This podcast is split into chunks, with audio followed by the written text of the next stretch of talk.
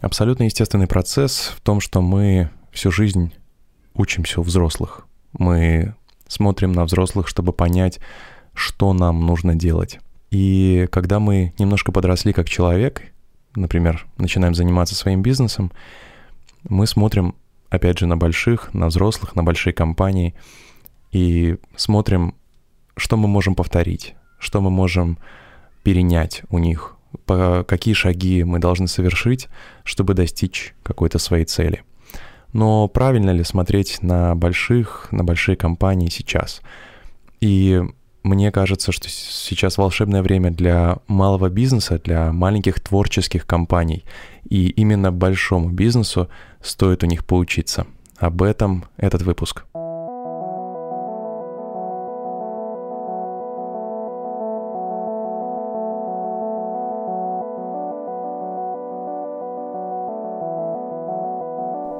Дизайнер. Мы сразу представляем человека, который рисует красивые картинки. Да, часто так и есть.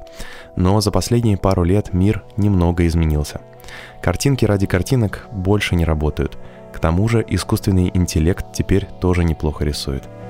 Этот подкаст о новой роли дизайнера и о том, как творчество помогает бизнесу и меняет мир –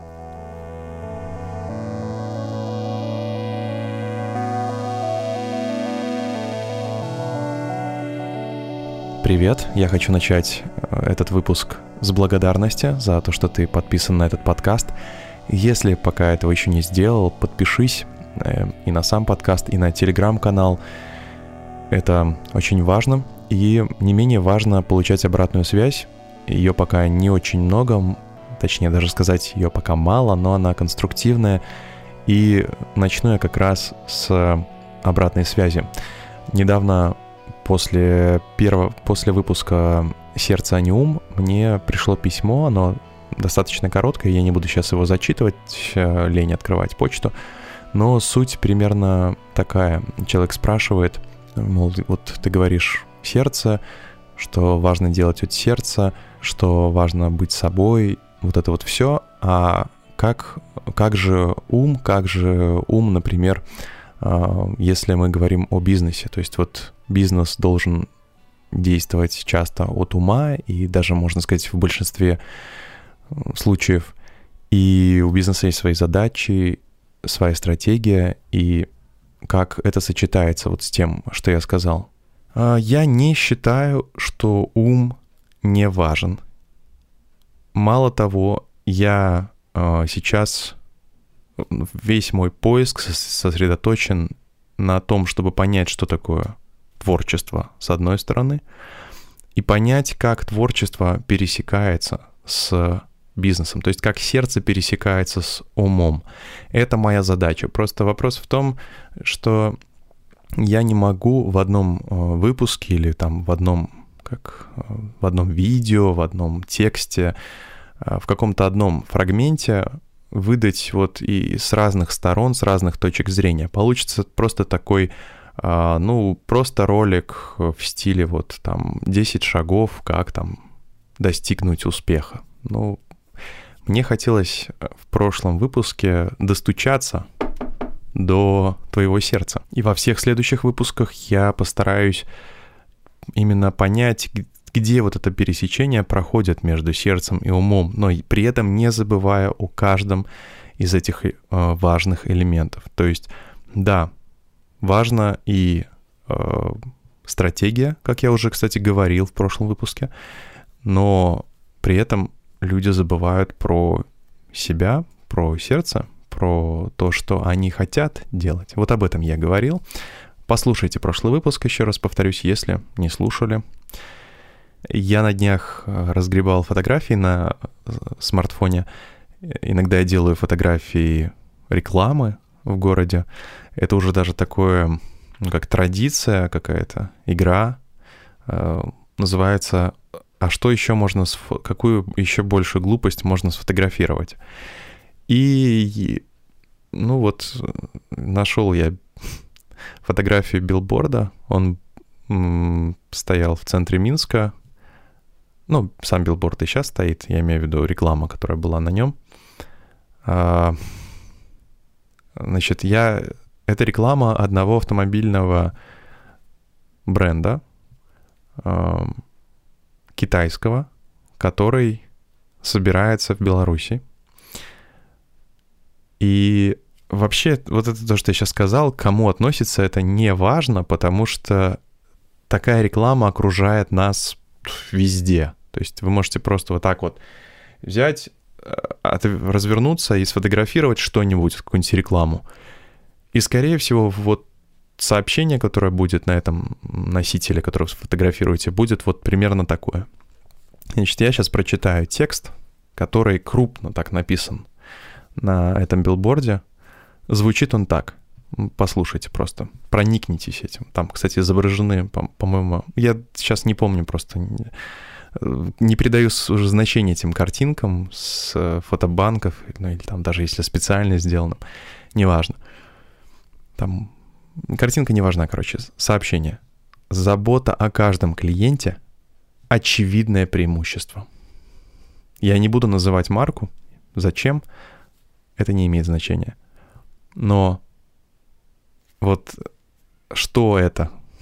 То есть, ну, зачем? Да? Я понимаю, я понимаю примерно, а, что для брендов часто не важно, с каким сообщением ты э, мелькаешь. Главное, чтобы ты мелькал. Ну, то есть, естественно, это будет все на там, высоком уровне, это все будет как-то, э, опять же, стратегически оправдано, то есть это мы заботливый бренд, там мы такой, мы такой, мы такой, там это наше преимущество, преимущество наши, там и так далее. Ну, на самом деле это, в принципе, это глупость для человека, который вот хочет купить машину, это сообщение не говорит ровным счетом ни о чем. Мы все негативно относимся к рекламе, я уверен. То есть реклама, она существует, э, на мой взгляд, э, только двух типов. Есть реклама, это канские львы, это то, что можно посмотреть и посмеяться, по, там, скинуть другу э, видосик, поржать чисто, но ну или как удивиться как-то, вдохновиться, может быть. Но это реклама, которая создается людьми э, для того, чтобы оправдать, мне так кажется, свое, э, ну, св- свое, э, свою бестолковую работу. Не обижайтесь на меня, если вы связаны с рекламой, но это мое чувство. То есть мне кажется, что ну, Канские львы — это же все-таки фестивали рекламы, и это показать вот свои лучшие способности, то, что мы можем сделать. Но такая реклама не, не производится. Кстати, часто, и слава богу, на самом деле я не очень хорошо отношусь к тому, что э, я видел на канских львах, некоторые вещи, они ну, ужасные, я против. Ну, если это какой-то интересный ход, если это интересно что-то. А, кстати, я давно не, смо- не смотрел то, что там происходит, но помню, что-то мне нравилось. А, то почему бы это не использовать, казалось бы, в обычной жизни? Почему мы не видим этого а, на улицах? Если говорить про СССР, про страны бывшего СССР, то тут все понятно, потому что не нужно было не нужно было, во-первых, придумывать какие-то особые свойства у продукта, и не нужно было как-то особо продукт ставить на полку, ну, образно говоря, то есть создавать какую-то рекламу. Продукты просто ставились на полку и покупались. Продукты просто проектировались. Причем э, я не критикую советское производство, оно было прекрасно. Мне кажется, что сейчас многие вещи э, утеряны, но это тема отдельной беседы. Причем я в этом не особо разбираюсь, поэтому я, возможно, в этом подкасте лучше поговорю с человеком, с каким-нибудь, который в этом разбирается в будущем. Но я говорю в общем, в общем, что можно было, например, там, создавая какой-то продукт, а, выпустить, не знаю, несколько там, наименований, да, несколько, я не знаю, несколько вариантов, и потом еще по ходу забраковать э, многие из них, причем потратив на производство каждого из них э, достаточно много сил, потому что все делалось ну, качественно, по ГОСТам, по стандартам. И это прекрасно. Но тогда были ресурсы, у страны были на это ресурсы. А сейчас, да, то есть у человека не было выбора, он все равно купит это. Сейчас выбор есть. Сейчас нет ресурсов, потому что те, кто ну, гиганты, они сейчас заинтересованы скорее даже не в том, чтобы разрабатывать что-то внутри себя, а в том, чтобы искать то, что делают талантливые, то есть вот люди, которые делают от сердца, то есть люди, которые что-то делают классное на рынке. Ну, то есть слияние поглощения, да, когда э, недаром вот появляются вот эти стартапы, то есть которые могут даже, в общем, сейчас даже ничего и не производить, но они говорят, мы знаем как, у нас есть вот идея, мы вдохновлены ей, мы ей живем, если это так, хотя в большинстве мне, случаев мне кажется, что это не так. Ну, то есть люди, опять же, делают что-то от ума, просто повторяя другие стартапы, и потому что хотят ухватить э, этого большого динозавра за хвост денежного. Но это тема отдельного выпуска, об этом я еще как-нибудь поговорю. И вот время вот этих вот больших э, компаний-монстров или стран-монстров, которые могли себе позволить просто создавать что-то, зная, что это точно будет продано, и просто выставлять на полку, зная, что это точно не будет долго на ней пылиться, время про такое абсолютно точно прошло, мы это с вами видим, мы это с вами видим, даже не обязательно мы должны быть для этого предпринимателями, чтобы это видеть, чувствовать, но мы просто как покупатели видим, что у нас есть выбор. Я не обращал внимания раньше на э, вот эту тему, там, какой должен быть бизнес, э, там, то есть в свое время я просто я работал на фрилансе, делал дизайн и не думал вообще о таких вещах. Изменение, я помню, произошло, когда мне в руки попалось... Ну, наверное, это до этого начал происходить, конечно, раньше, но вот я помню четко момент, когда я увидел, насколько бизнес может быть другим, а, когда мне в руки попалась книга Rework от 37 а, сигналов. На тот момент они так назывались, часто Basecamp. И вот ребята там рассказывали, ну, я думаю, что все читали реворк на самом деле, но если кто-то не читал и вообще не в теме, то это э, книга про про такую вот комп- компанию будущего, открытую компанию. Э, я не знаю, там часто бирюзовая, или она считается не бирюзовой. еще, наверное, какой-нибудь там другой цвет не помню этой градации. Вот, и, ну, ребята рассказали о том, что нужно быть гибким, юрким, быстрым, маленьким. Там у них есть, я помню такой момент про то, что если ты маленькая лодочка, а не большой корабль, то тебе очень легко разворачиваться, а, минуя таким образом какие-то проблемы, штормы на пути. Если говорить про преимущества про главное преимущество маленьких компаний, вот тех компаний, о которых говорится в реворке или в каких-то подобных книгах, то мал, малый равно персональный. То есть э, там, ну, в принципе, если э, вы сейчас посмотрите по сторонам, то много вообще персональных брендов. То есть, я не знаю, некоторые там делают просто что-то в Инстаграме, и они пока достаточно успешны но э, я не знаю, как там это поменяется в будущем. Конечно, какая-то трансформация, опять же, нужна будет, и тут выживут те, кто более, опять же, творческие, э, маневренные, но сейчас э, почему вот выигрывают те, кто строит свой персональный бренд? Потому что как раз ну, люди следуют за людьми, то есть это нормально. Мы слушаем, человека, вот вы сейчас слушаете меня, я надеюсь, что это несет пользу. Потому что у меня есть своя точка зрения, и я могу ее высказать.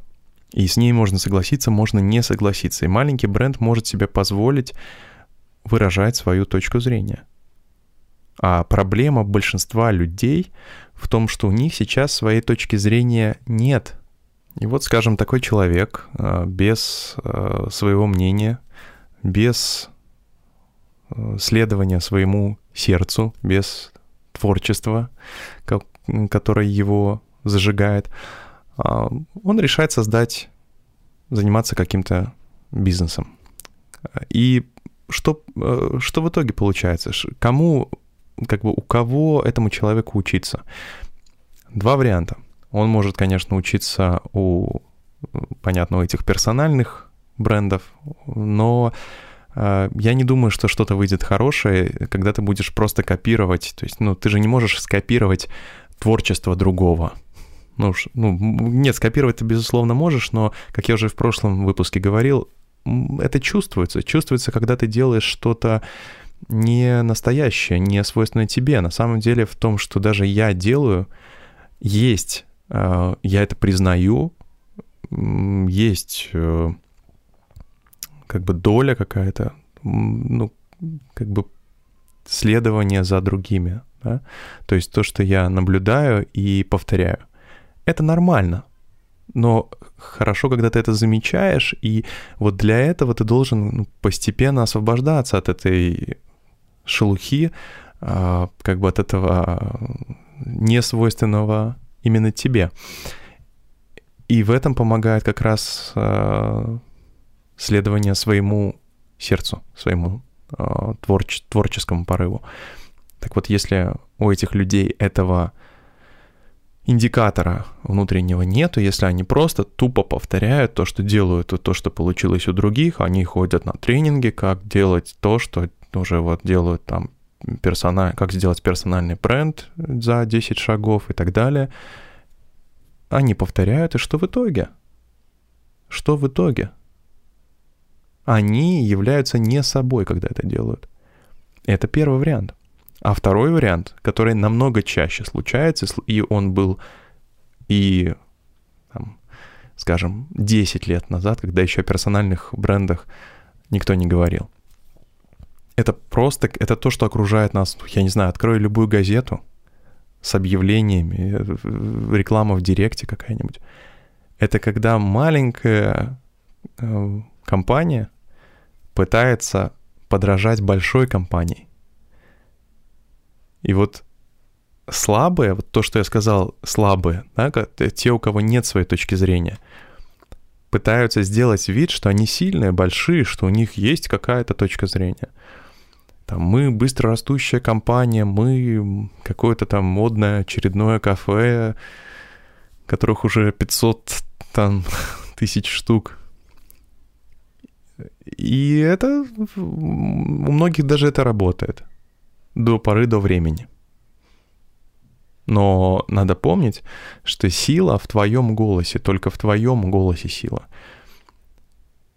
Опять же, возвращаясь к прошлому подкасту, я напомню, что когда ты что-то делаешь от сердца, то ты э, как бы находишь своих людей, которые, которым это близко, свою аудиторию.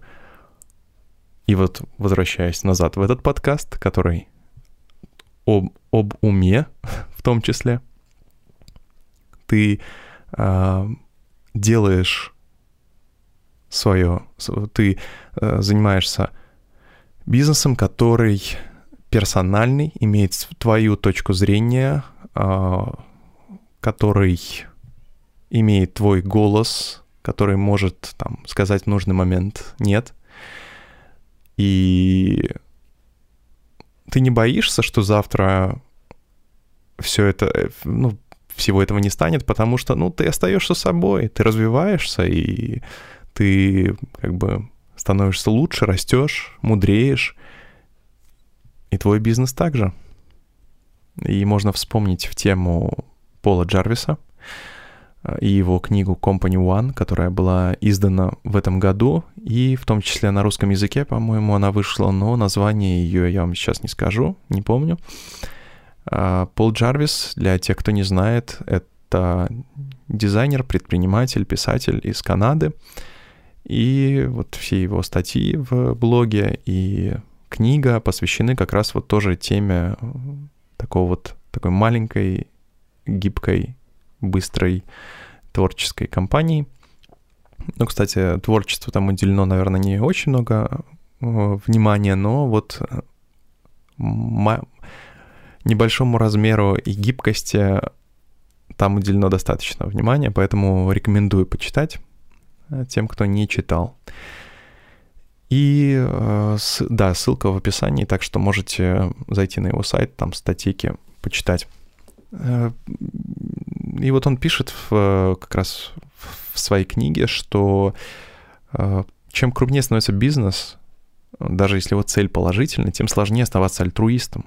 И иногда лучше помогать кому-то, а не приносить доход.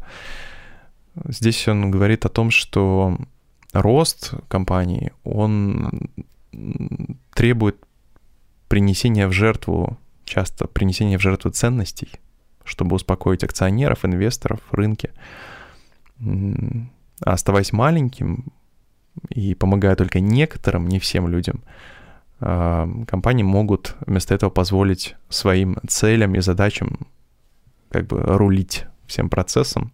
Конечно, малому бизнесу очень повезло, если он вот такой вот творческий, гибкий, а, если умеет выстраивать внутри творческие процессы, если он знает свою аудиторию, как с ней общаться. И замечательно, если у руля этой компании стоит человек вот с таким творческим началом, или если ком- команда подобралась, что еще круче, наверное, которая разделяет эти ценности творческие, это прекрасно.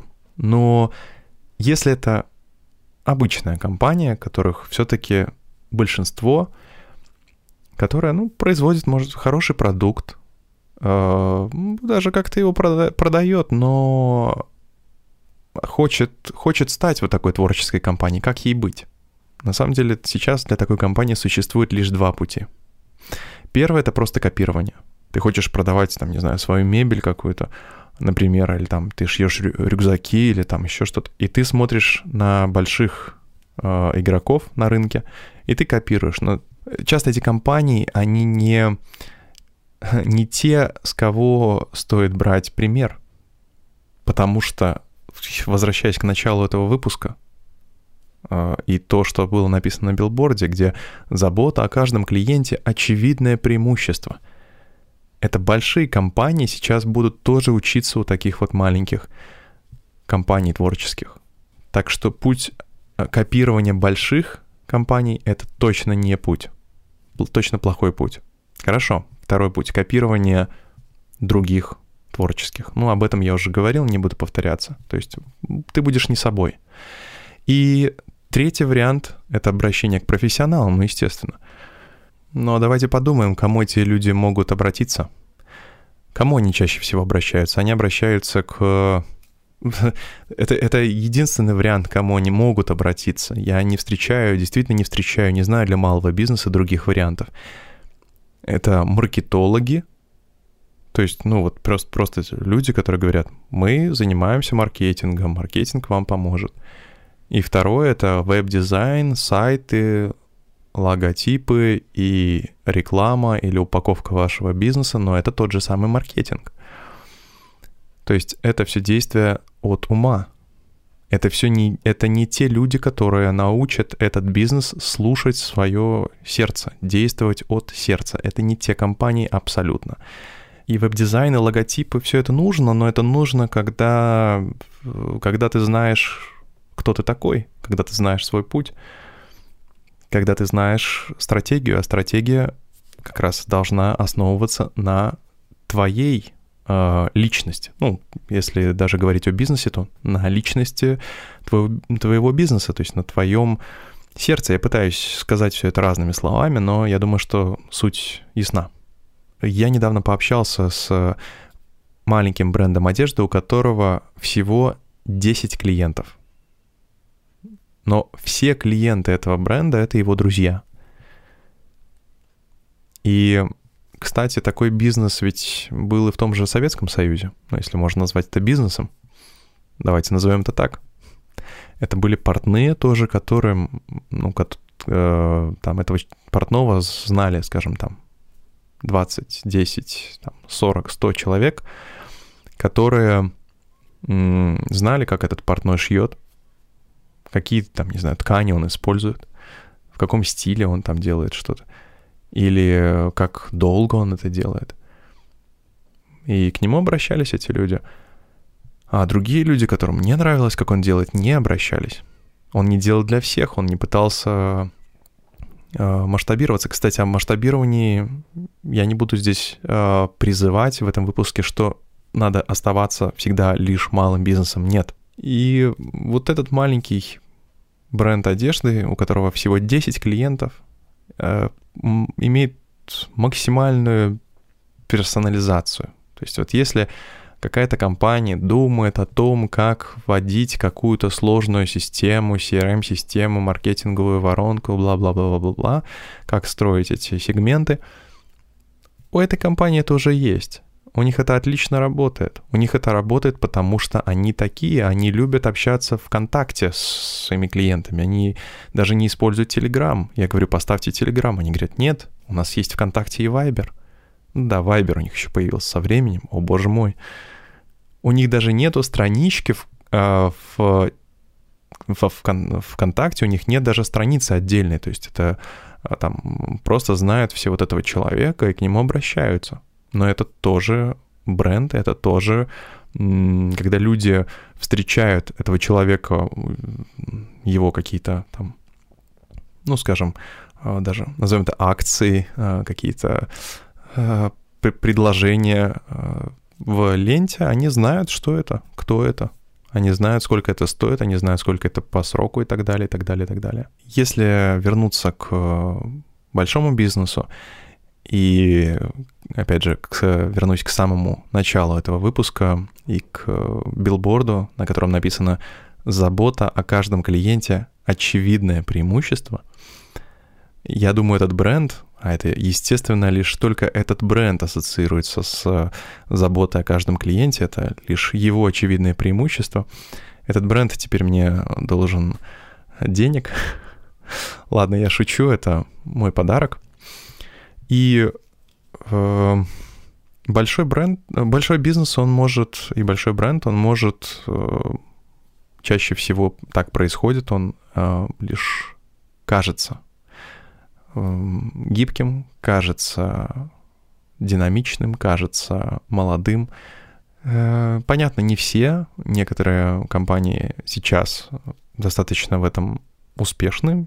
Я не буду здесь приводить примеры, но, опять же, если говорить про большинство компаний, то, к сожалению, вот компании будут либо использовать вот такие вот забота о каждом клиенте очевидное преимущество, либо будут еще пытаться на каком-то молодежном языке говорить, то есть вот будут играться на чужом поле. Но на самом деле они не прислушиваются, опять же, к тому, кто они. И мало того, внутри этих организаций надо понять, э, опять же, повторюсь, что я не только лишь про внешнее творчество, я скорее про как раз изменения внутри, которые и ведут к внешнему изменению. Так вот, у этих компаний э, внутри часто древние процессы, бюрократические, они не могут себе позволить быть гибкими. То есть то, что говорится в книге у Пола Джарвиса или то, что говорится в реворке, для этих компаний просто невероятно. То есть это они посмеются, когда я буду э, говорить им о том, что вот им надо становиться такими. И это абсолютно нормально, потому что ни один руководитель, ни один консультант не будет рисковать э, тем, что уже есть. Потому что любой шаг может разрушить то, что уже есть, и то, что уже сейчас приносит деньги. Поэтому компании оказываются в таком вот э, интересном тупиковом положении, что вроде бы они меняться хотели бы, но они не знают, как это сделать, потому что рисковать они тоже не хотят. И я считаю, что в таком случае нужно сделать следующие шаги. Создать отдельный маленький продукт, маленький э, бренд, проект, э, собрать команду, то есть это должна быть, это должны быть люди в вашей компании, которые творческие, молодые, а, которые чувствуют время, чувствуют, которые имеют энергию, которые а, имеют какой-то задор, которые вот как раз люди, которые понимают, а, которые живут от сердца, а не от ума. Ну и, конечно, и те, которые живут э, лишь только от ума, тоже можно пару штук туда, чтобы они контролировали процесс, как-то уравновешивали. Но нужно пригласить команду или специалиста, консультанта, дизайнера или команду дизайнеров, которые помогут найти э, сердце вашей компании, которые исследуют, которые будут прислушиваться, которые пропустят э, собранную информацию через себя, через свой ум и сердце.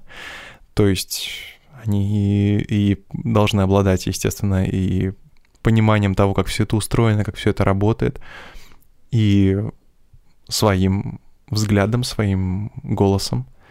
А, и вот таким образом можно на такой маленькой отдельной ячейке э, понять, э, куда двигаться, и потом уже масштабировать это на всю компанию.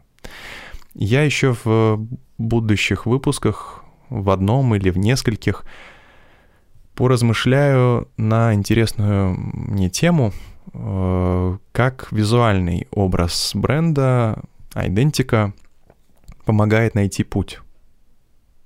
То есть не, не от обратного, то есть когда ты понимаешь вот стратегию какую-то видишь, и ты уже рисуешь э, картинку э, после – а когда сам процесс, весь творческий процесс помогает компании понять, э, ну, как бы обрести голос, обрести сердце, понять, кто они. Вот это интересный, мне очень интересный вопрос, потому что я считаю, что дизайнеры есть как раз вот те, которые просто о картинках, вообще просто о картинках каких-то, которые э, могут быть и вне времени, вне там тенденций. Но это просто картинка, она вообще далеко от э, бренда, для которого все это рисуется. Есть те, кто делают что-то, но очень в тенденциях, очень в настроениях, очень в стилях. Но, опять же, это вне компании, для которой рисуется. И есть те, кто находит вот это зерно, находят вот это сердце, и они его настолько нащупывают визуально, что потом вот этот визуал или объяснение того, как они пришли к этому, помогает этой компании, этому бренду понять, кто они. То есть они становятся таким отражением, или создают такое отражение – посмотрев на которое ты понимаешь, кто ты.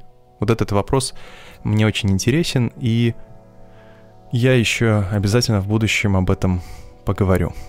Вы слушали подкаст «Дизайнер». Обязательно подпишитесь, чтобы не пропустить следующие выпуски. Подкаст доступен в Apple и Google подкастах, Spotify. Подписывайтесь на телеграм-канал, ссылка в описании. Антон Малявский, дизайнер. Заходите на antomal.com. Да пребудет с нами творческая сила. Всем удачи, пока.